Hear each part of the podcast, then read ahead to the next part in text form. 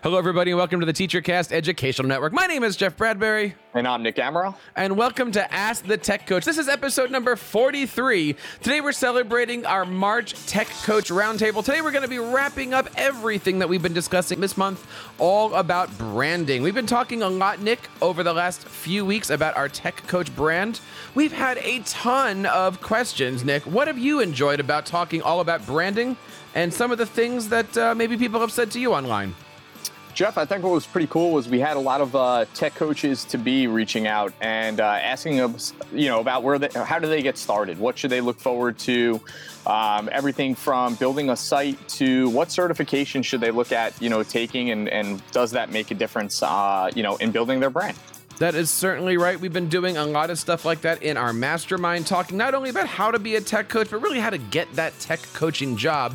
And we've been blending that a little bit with the social media, with the website, with the resume. We have had a great time putting all that together. We want to know what you guys have been thinking about our content. If you are out there listening to this show, thank you so much for making TeacherCast a part of your professional development. Of course, you can reach out to us each and every week on Twitter at Ask the Tech Coach. Leave us a voice message over at teachercast.net slash voice voicemail and email us at feedback at teachercast.net. This is Ask the Tech Coach. Keep your questions coming. We would love to hear from you. Nick, I am extremely excited about today's show. We have three amazing guests that not only are great educators, but they've also done a pretty darn good job at building a globally globally recognized brand for themselves. Are you excited about today's show, Nick?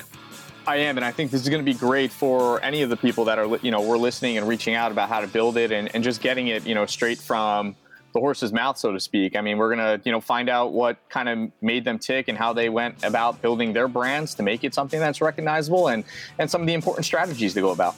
So let's just dive right in here. I want to bring on our first guest, a fellow New Jersey person, Mr. Chris Aviles, the teched up teacher himself. Chris, how are you today? Welcome to the show. Gentlemen, thank you for having me. How's it going? It is great. Tell us Good. a little bit about yourself. Who is Chris Aviles? Sure. I like to say uh, I'm a recovering high school English teacher. I taught high school English for 10 years. Uh, and then I got to uh, the opportunity to go to the district I'm at now, Fairhaven School District. And, um, you know, I started out doing some tech coaching. Uh, and then I had a makerspace in the afternoon that kind of grew. Uh, and so they asked me to make it a full day, full grade kind of class. Um, so I started a program called Fairhaven Innovates, um, where I added entrepreneurship to the makerspace. And so my sixth, seventh, and eighth grade classes, we run real businesses together that try to turn a real profit while we solve real problems. Uh, and now in the afternoon, I work with fourth and fifth graders in the makerspace on things like design thinking, engineering, computer science, and the digital arts.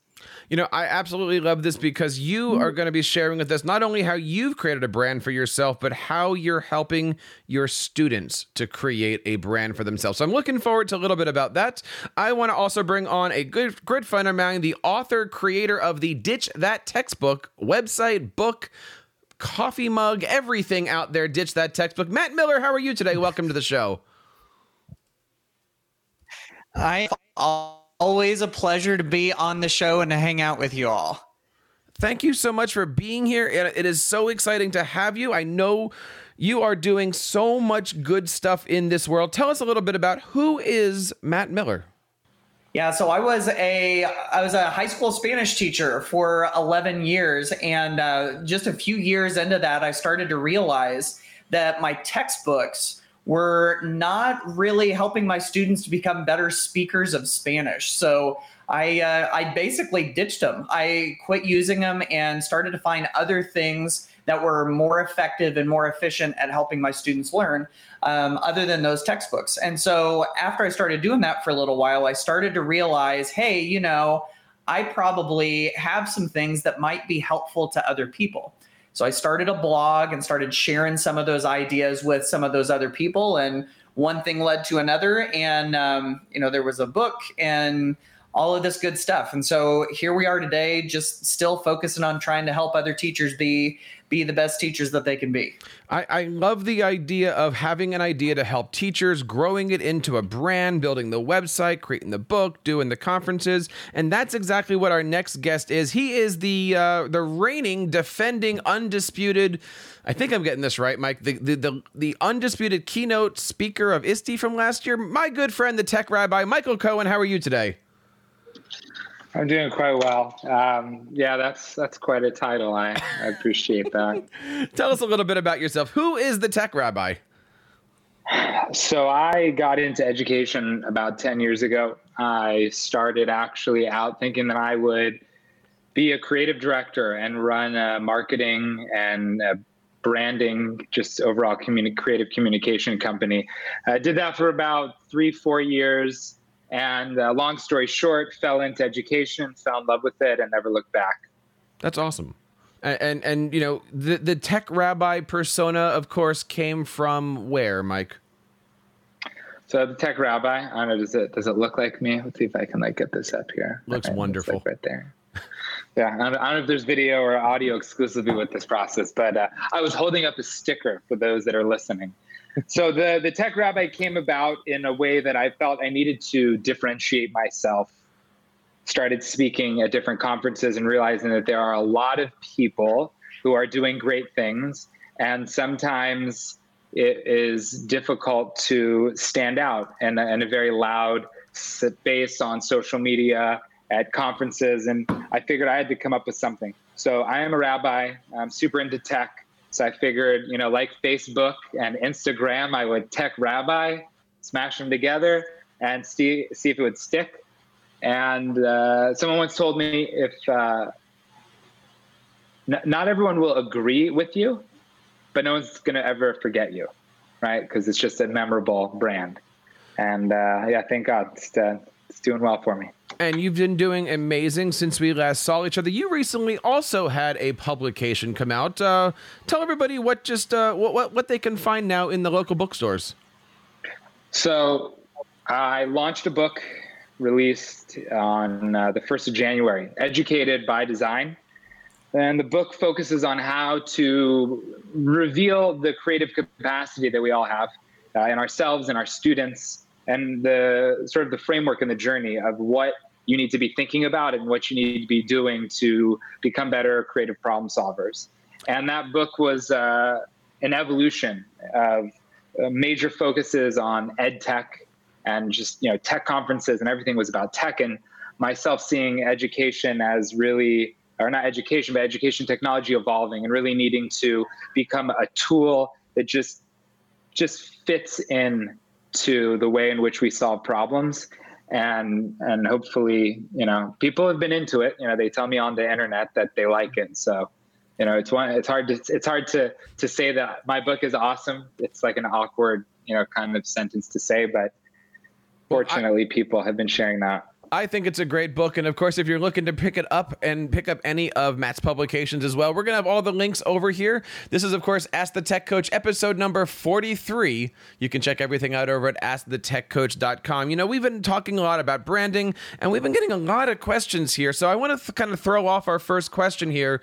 And, and, and it really is this when you're starting out, is it okay to create just a website and run with it? Or did you guys have a plan to create a brand that you're then gonna basically, as as Michael said, be a way to differentiate yourself. Like Matt, did you just create this as a as a little side project that kind of exploded, or did you really think this out with the colors and the brand and the trash can and the?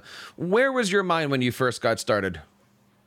My mind was that I was a journalist before I was a teacher, and I liked to write and I just wanted to write. So I signed up for a free WordPress.com blog and I just had the itch to write and to try to help other people. And so my first website was hideous. It had a word cloud as its logo. I remember writing a an ed tech haiku as one of my first blog posts. Not even kidding.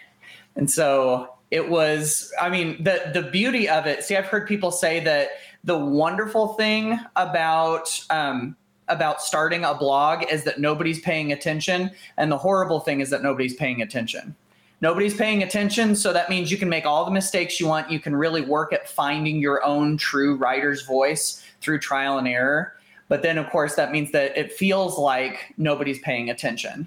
So, and with me, with that uh, WordPress.com blog, I decided to upgrade and go on to something else and I just stumbled into the yellow and black and the um, the font that I have and the trash can logo and everything. I just put something together. I thought, you know, I quit using my textbooks. I'm just going to try this and see if it works. And I've seen other people that have created brands where they've done a complete rebranding at some point, and that's okay too. Um, but for me, I just kind of stuck with it because I wanted some consistency and I wanted people to kind of know what I stood for. And so I've just kind of stood by it throughout the years. So was it something where you created this concept and then over the years you improved upon it or over the years maybe you found somebody to do some of the artwork for it or, or is this all on your hands, your design right now? Um, well, the the trash can logo is uh, free clip art I found on Google for real. Not not even kidding. Like public domain clip art. That's what the trash can logo is. And now it's turned into like buttons and it's on a coffee mug and what other things? I've got some stickers right here. So yeah. Um, the font is showcard gothic font. It happened to be a font that was on my windows laptop at the time and i thought it worked. So i just kind of stuck with it. So really yeah it was just kind of falling into it you know, I'm sitting here laughing at that speech, Matt, because that is so hitting home right now. Um, I, I, I, I, will never forget, you know, again, July 11th, 2011, it's three in the morning and I'm looking at yeah. iconarchive.com. And that's how I found the original Apple, the original mortarboard, the original logo, the mm-hmm. everything just came from free icon. Cause you got to start somewhere, right? Like you, you can't just yes. build these things and, and do it. And not everybody has artistic ability. However, Michael, you're pretty good with a pen, right? And I'm looking at your tech rabbi stuff. You've got a really neat logo. I love your stickers. The color is good. Talk to us a little bit about your branding or your branding package. How did that come to be? So I think the first the first piece before I answer that is you have to establish uh, a value that you want to provide. And then all of these other things become part of that value. And so they might resonate even if they aren't the most, um, you know, detailed, high quality, you know, million dollar design firm type creations. You know, for me, I wanted to, you know, sort of go with this unique look um, that I've been told I have. I stand out. It's hard for me to hide at conferences. I don't blend in.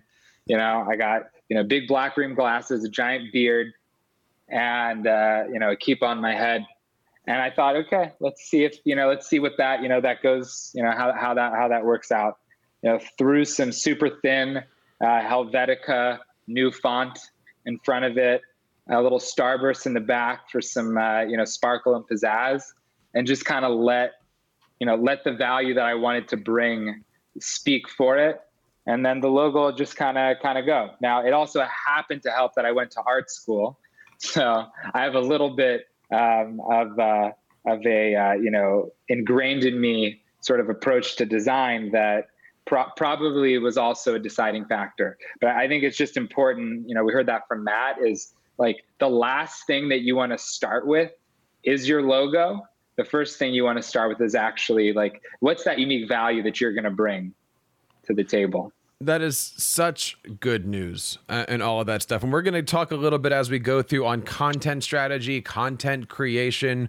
Chris, give me a little bit of your advice on here. When people meet you, I know you've got a very big footprint. Do people meet you and say, "Hey, it's Chris Aviles," or do they say, "Hey, it's that teched up teacher guy"? Or how how has your brand and your kind of presence um, been created over the last couple years? Yeah, so I think it's funny is um, probably a little bit different of a road than most people is uh, I kind of built the plane while it was flying.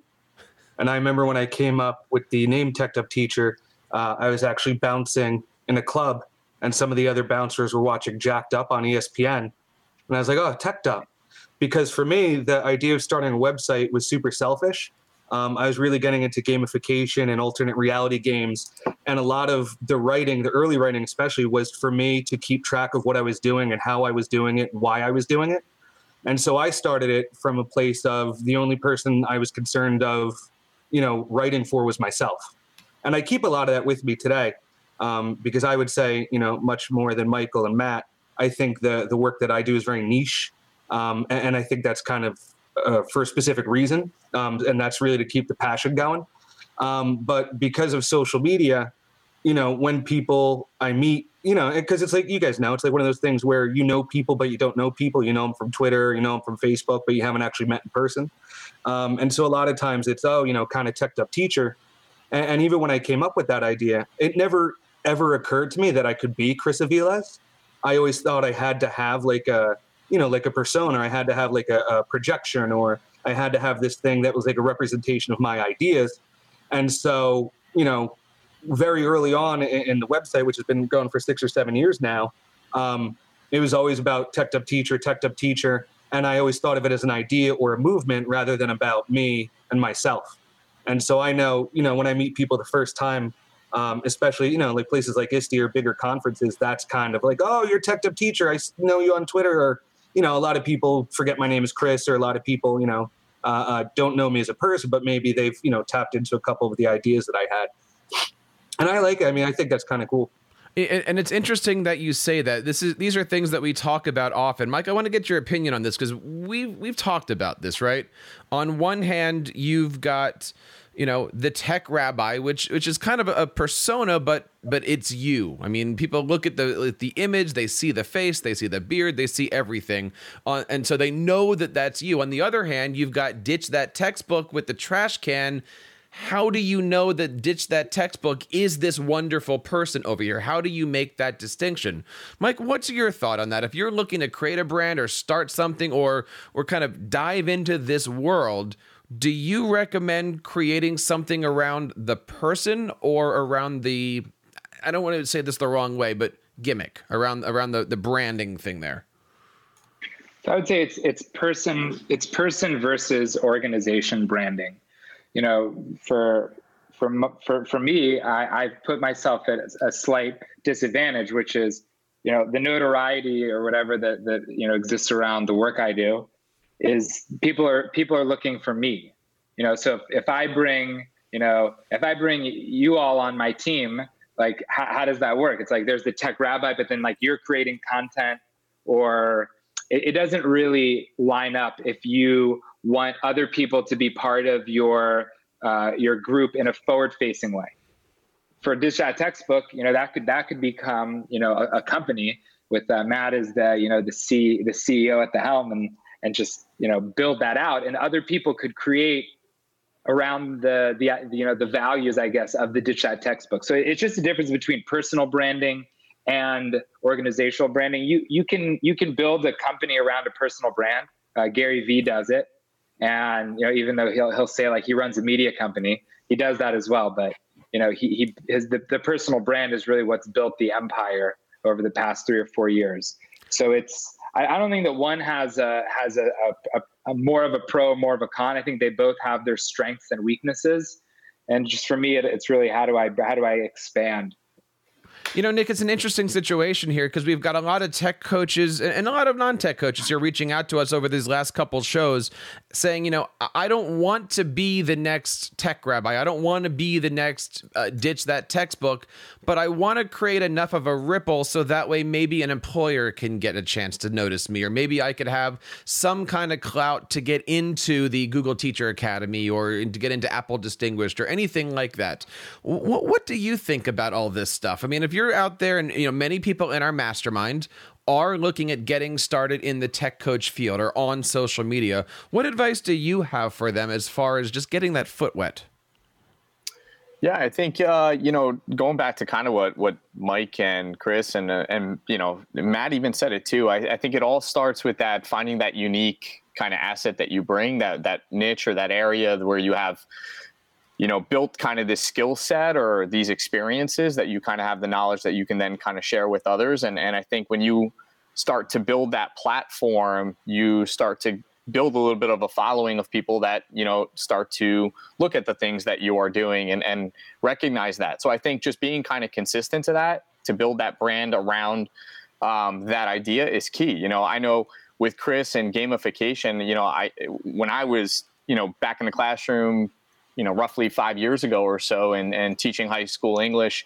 Chris was one of the guys I reached out to because you know I was looking for ways to totally revamp my my classroom and gamification was a focus for me so what better than reach out to someone who has been doing that now for you know probably a couple years before i was really taking the plunge and and um, you know and he built that niche and, and he built the following. And i think you know at least with me now that's i'm taking that gamification approach and i've been doing a lot with with pd and and i like trying to apply the gamification aspect to pd and and trying to revamp professional development in schools uh, in that way. So i think that's it. You know build that unique find that uniqueness find that niche and uh, try to uh, share the skills that you've now gathered and applied over the years now, Matt, I'm sitting here looking at your website, ditchthattextbook.com, and you've got a very distinct look, but more importantly, you've got a very distinct content strategy, right? One that's taken you certainly for multiple publications, and now you've got Twitter chats, and all these wonderful things are happening. Could you talk a little bit about how your I want to just create a blog turned into what we're looking at today. You know, how do you choose the content? How do you choose the topics? Where do you go with all of that stuff? That way people keep coming back and knowing that when I go to ditchthattextbook.com, I'm going to see this. Yeah, um, there's a couple of things that have gone to it. Um, one of them is that from the beginning, I really committed to creating content and showing up on a regular basis that was really important to me because I wanted people to know when things were going to show up and they knew that I was going to bring it every single week. So, from a really early point in my blogging career, I was posting a new post on Monday and on Thursday. I was doing two posts a week, which was a lot while I was still teaching Spanish. But what that also meant was that I went beyond the hobby blogger to being committed. And see, I think the hobby blogger is the person who says, I'm just going to have a blog, and whenever I feel inspired, I'm going to write something. And here's what I find ha- found happens when you say you're only going to write when you're inspired. You start on that first week and you're really inspired, and you write two or three posts your very first week. The next week, it might be one or two posts. And then the week after that, it's one post. And then it's two weeks before you post again. And then you're done for a couple of months because life gets in the way, you know? And what what I decided to do based off of suggestions of other bloggers was that I was going to come and bring my best every Monday and every Thursday whether I was inspired or not. And the crazy thing about that too is that sometimes you bring whatever you can bring for that day and you don't you're not it's super excited about the idea, but it resonates with people it's crazy. Sometimes the things that I don't think are my best ideas are the things some people are really looking for. Then there are other days where I'm like, this, this is my opus. This is going to change people's lives. This is going to be fantastic. I put it out there, crickets. Mm. So I think part of it is showing up every single, you know, showing up on a regular schedule and letting people know when to expect you. And then the nice thing about that is it gets you practice but it also helps you to see what resonates with your audience. And so as you build that up, you start to see what people like um, and also what matches you as a person, and you kind of go from there, I think. So there's two ways of looking at this, right? There's looking at it as I'm going to create content for myself because I like talking about it and it makes me happy. Thank you. And then there's also the idea of I'm going to create content as you said that resonates with your audience. You look at your stats mm-hmm. and you say if somebody's going to be really hitting this post, I'm to write more of that. How do you find that that balance between self gratification and supporting your audience that comes to see you? Yeah, that's a that's a tough one. Um, comes down to intention. So in that way, um, what are are you in it for?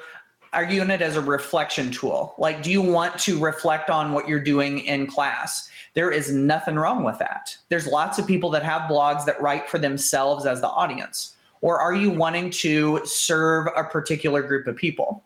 And what's great is whenever you can find the intersection of those two, I think. So if you can find something that is your unique, true voice in a way that you can serve a certain audience, then you've got that sort of nexus where those two things come together. And that's, you know, for me, that's that's what I was really looking for from the beginning. Mike, where are you in that? Because I mean, again, you just created your book. This just came out in the beginning of January. All the links are going to be over on our show notes. Ask the Tech Coach 43.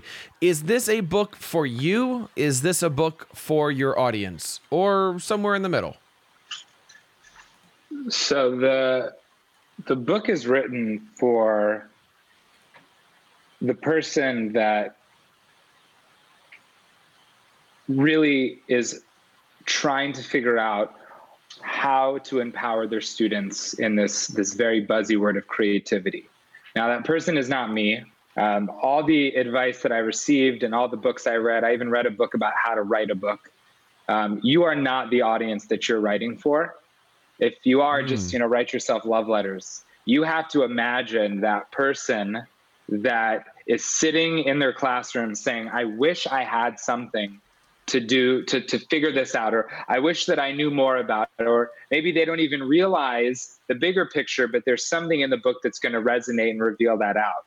Um, but the book is absolutely uh, a, a, my own personal journey my own personal experiences in my classrooms supporting uh, students as a classroom educator as an administrator um, as, a, as a consultant you know traveling the country but it, you, you have to have a person when you're writing a book. I think a book is different, very different than a blog post, very different than, than social media content that you put out. It really has to be something that is, is going to to stand there. You can't update the book. I mean, you could you could write a new version, but once you're holding my book, like that, that's it. You know, you, you can't you can't you know send them you know version 10.3.1. Hmm. So let's talk a little bit about the thing that the book sits on or the thing that the blog sits on. Chris, you and I have had a lot of conversations about websites, web design. What does it look like?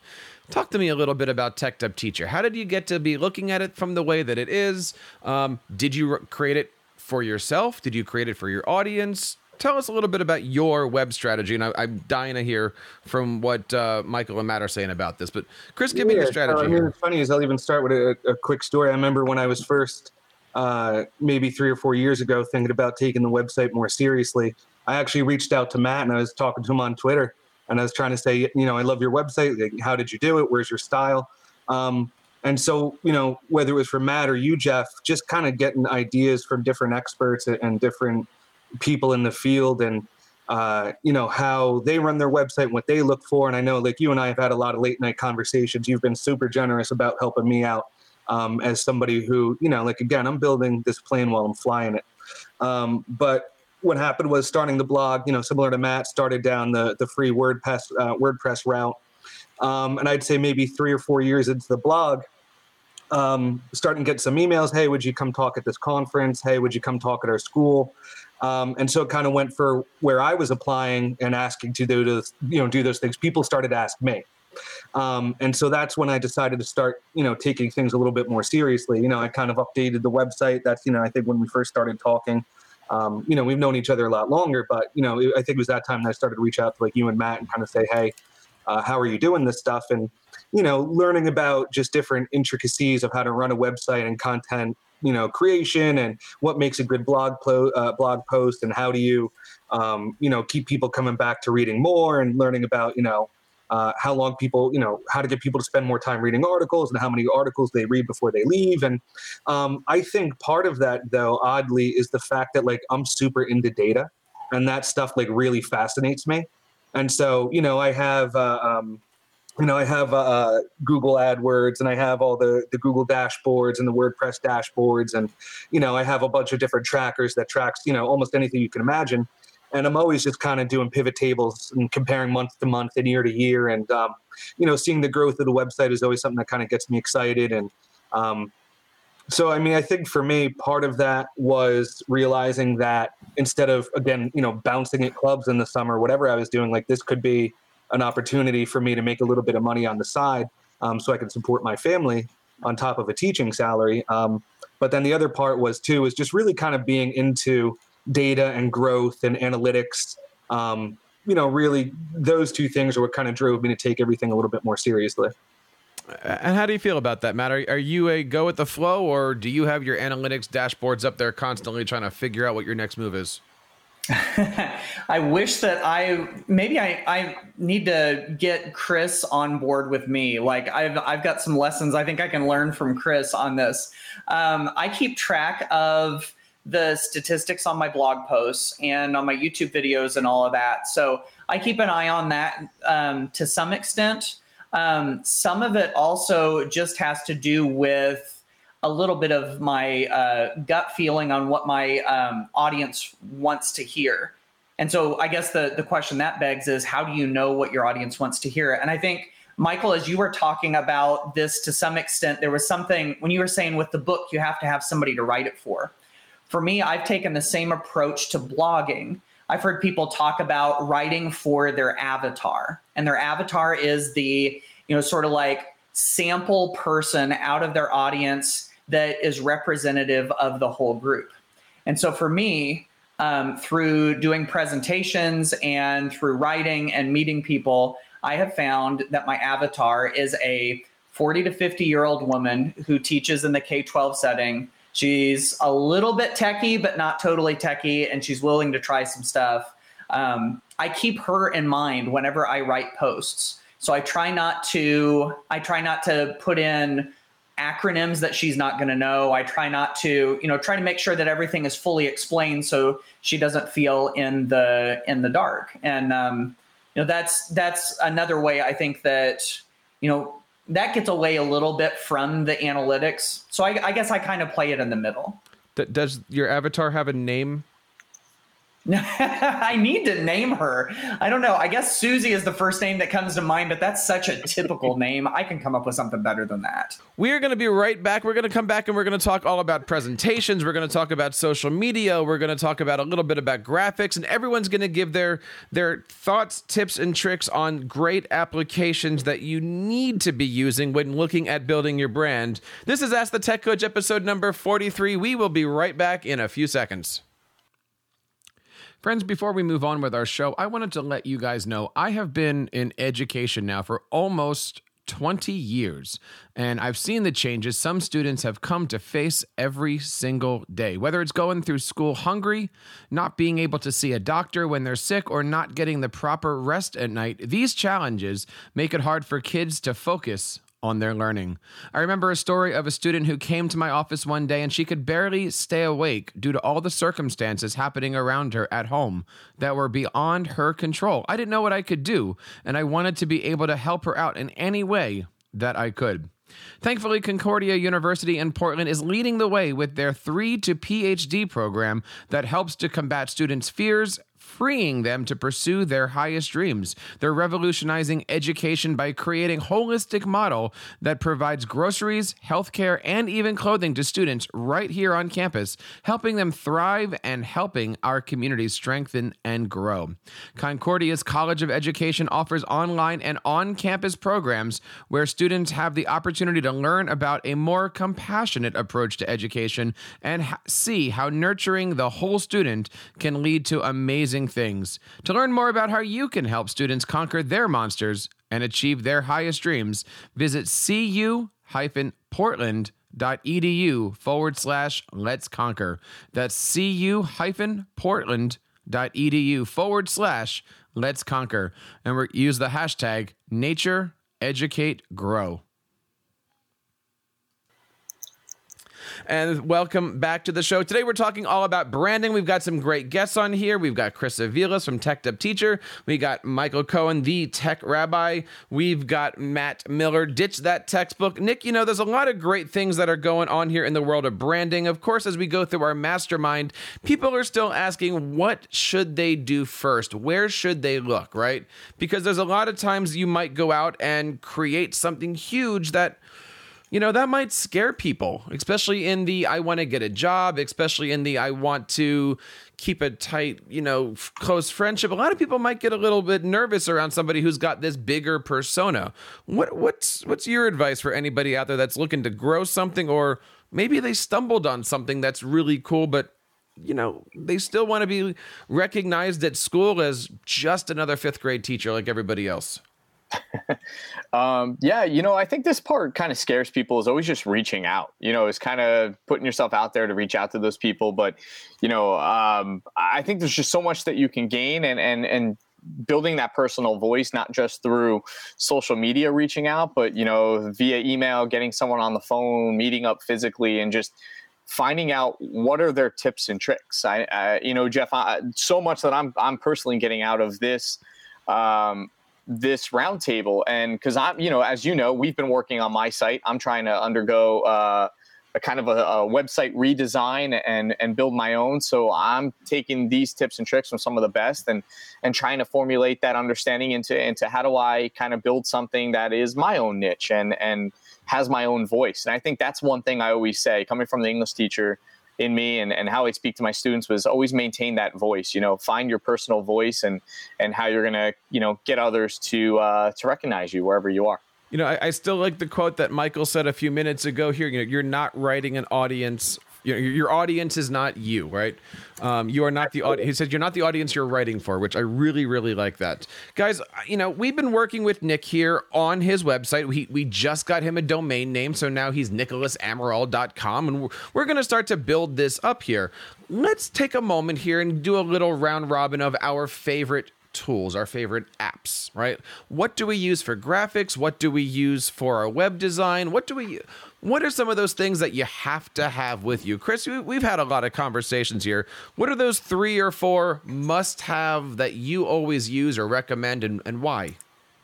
Um, maybe I'll give uh, an app and a strategy. Mm-hmm. Um, the, the first is Buffer. I can't live without Buffer. I don't know how I lived without Buffer before I had it. Um, but Buffer is basically an app I have on my phone that allows me to post to mul- uh, multiple social media accounts at once. So I have my program, social media, fairhaveninnovates.com, right? Trying to brand my program for my school. Um, then I have Teched Up Teacher. And so I can post to all six of those accounts with one, you know, click of a button, basically. And so for me, having to having, you know, formally have done that manually, um, that's been really, you know, a blessing to be able to use Buffer has been fantastic. Um, and I think a strategy that's worked very well, I guess that can also be considered maybe like an app. Um, but you know, I wrote the gamification guide because I was getting so many emails uh, from people asking kind of questions. I decided to put it all together in a free resource for people.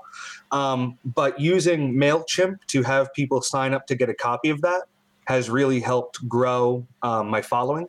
And so the gamification guide, you know, started out getting maybe a couple downloads here and there.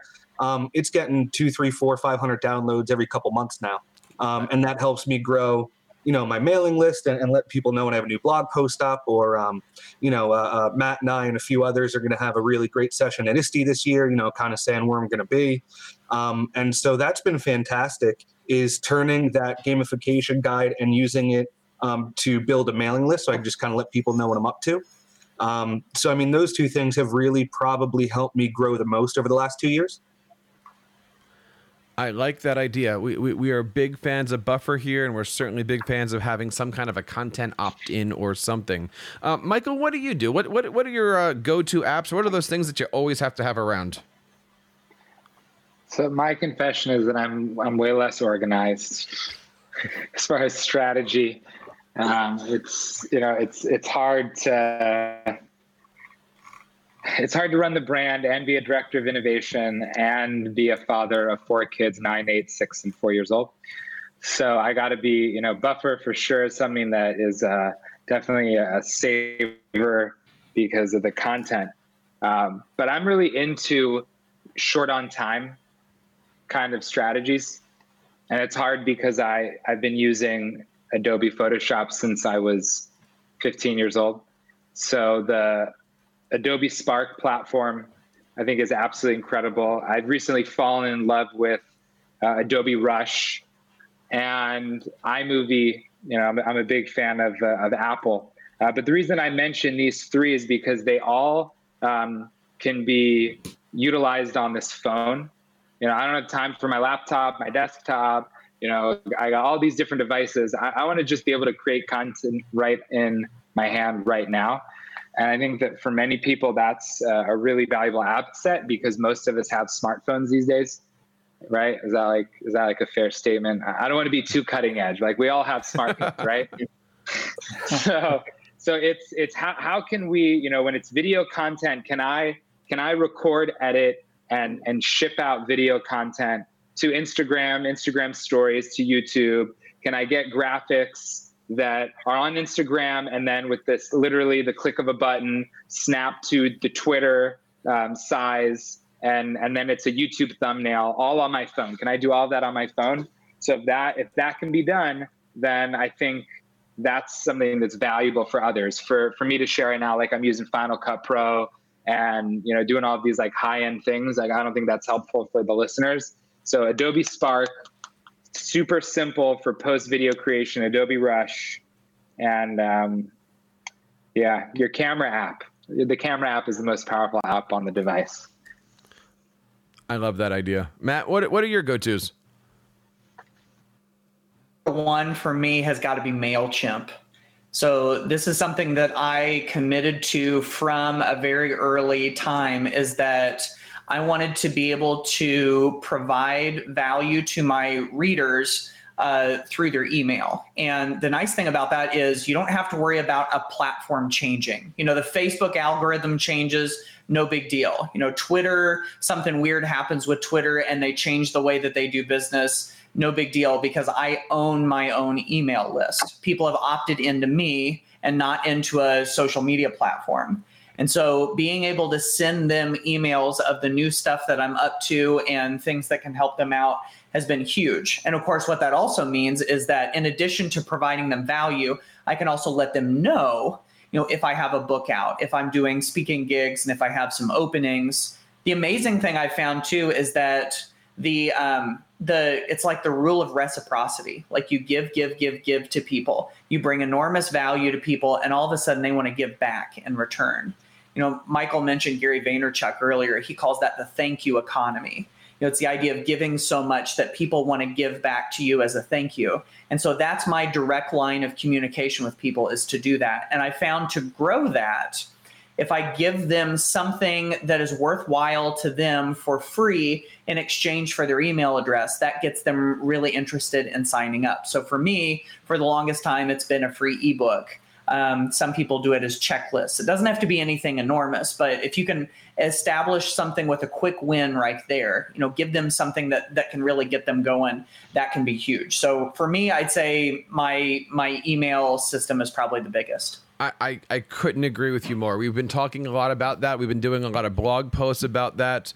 You know, we've we're actually working right now um, at TeacherCast Labs on a branding workbook that uh, that we're actually going to go backwards and we're going to be adding that that uh, branding workbook to all of these different branding podcasts and whatnot. And you know, I, I, we're going to start to talk a little bit about conferences here really quickly. But you know, I've switched my conference presentations over to.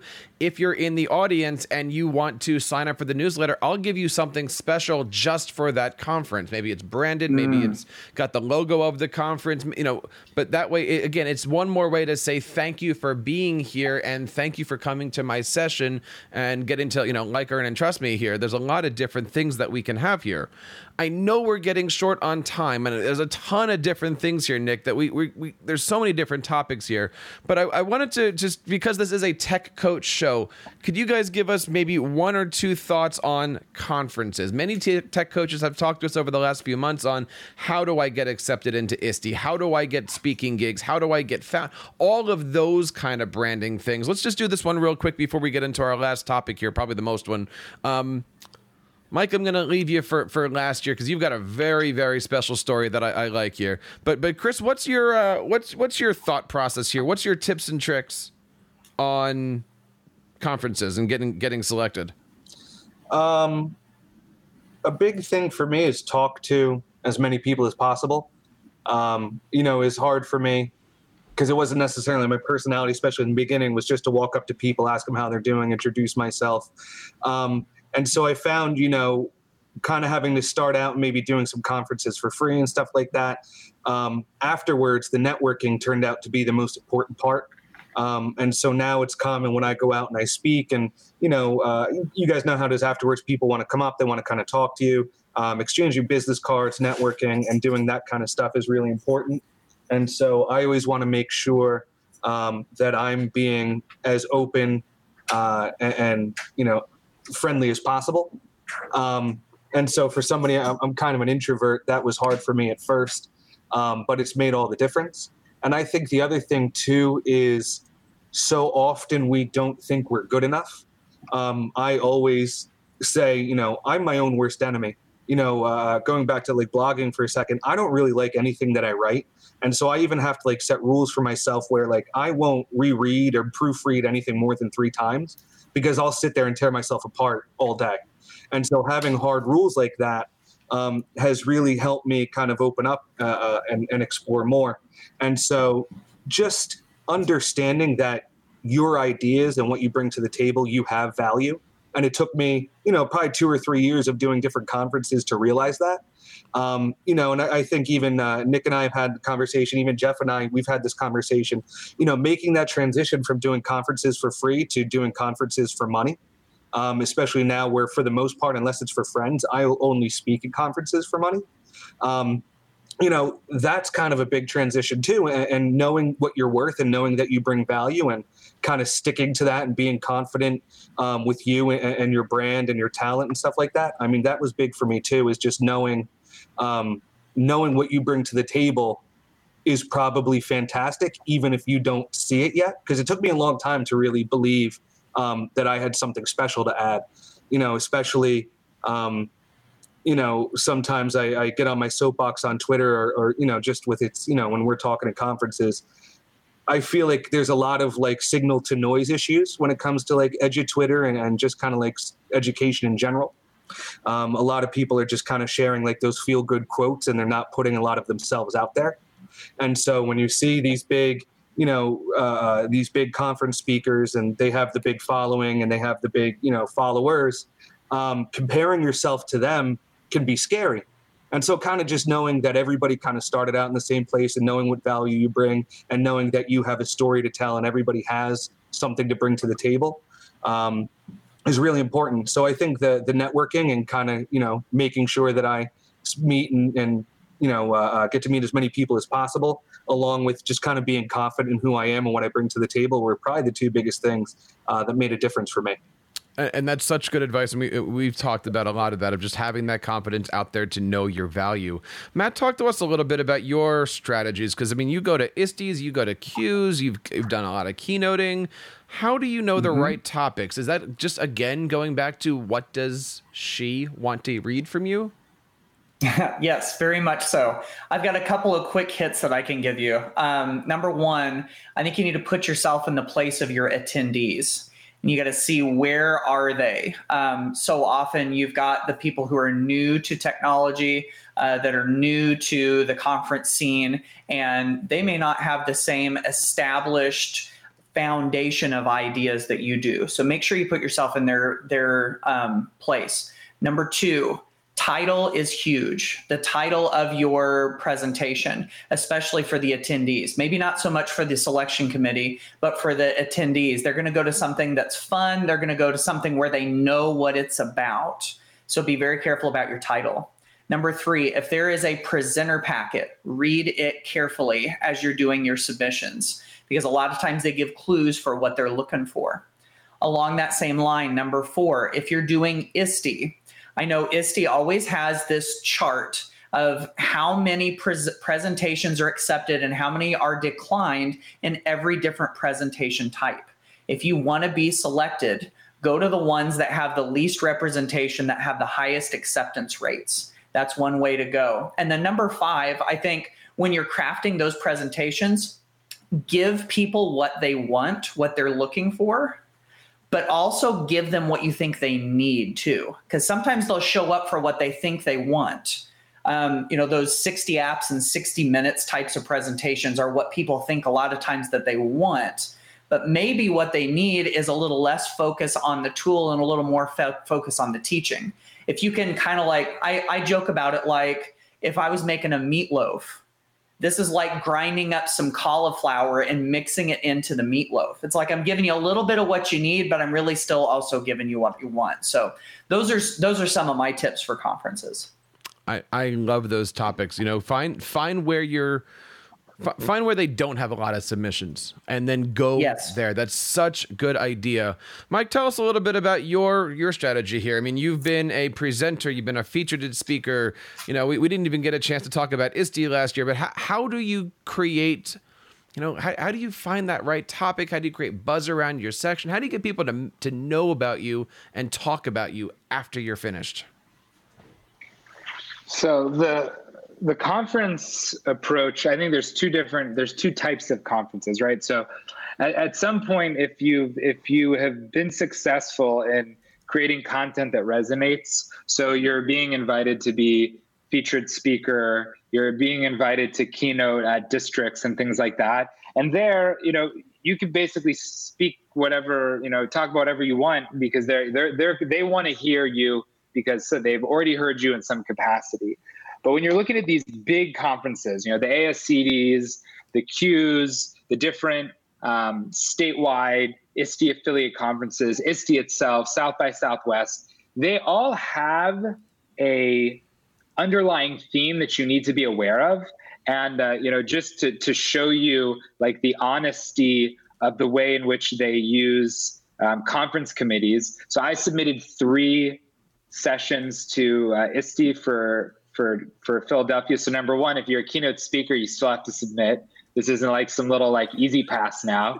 and I got one of my uh, sessions that I was really excited about um, rejected or waitlisted, right? So you, you have to look, especially with ISTE, they have these ISTE standards that they have built up over the past few years, revamped um, last year, uh, another round. And you, you want to look at those. You want to design the, the story around your session with those in mind and they are they they are clues to to what it is that um, that you should be looking for. Now, also, you know, as Matt said, the the statistics are important.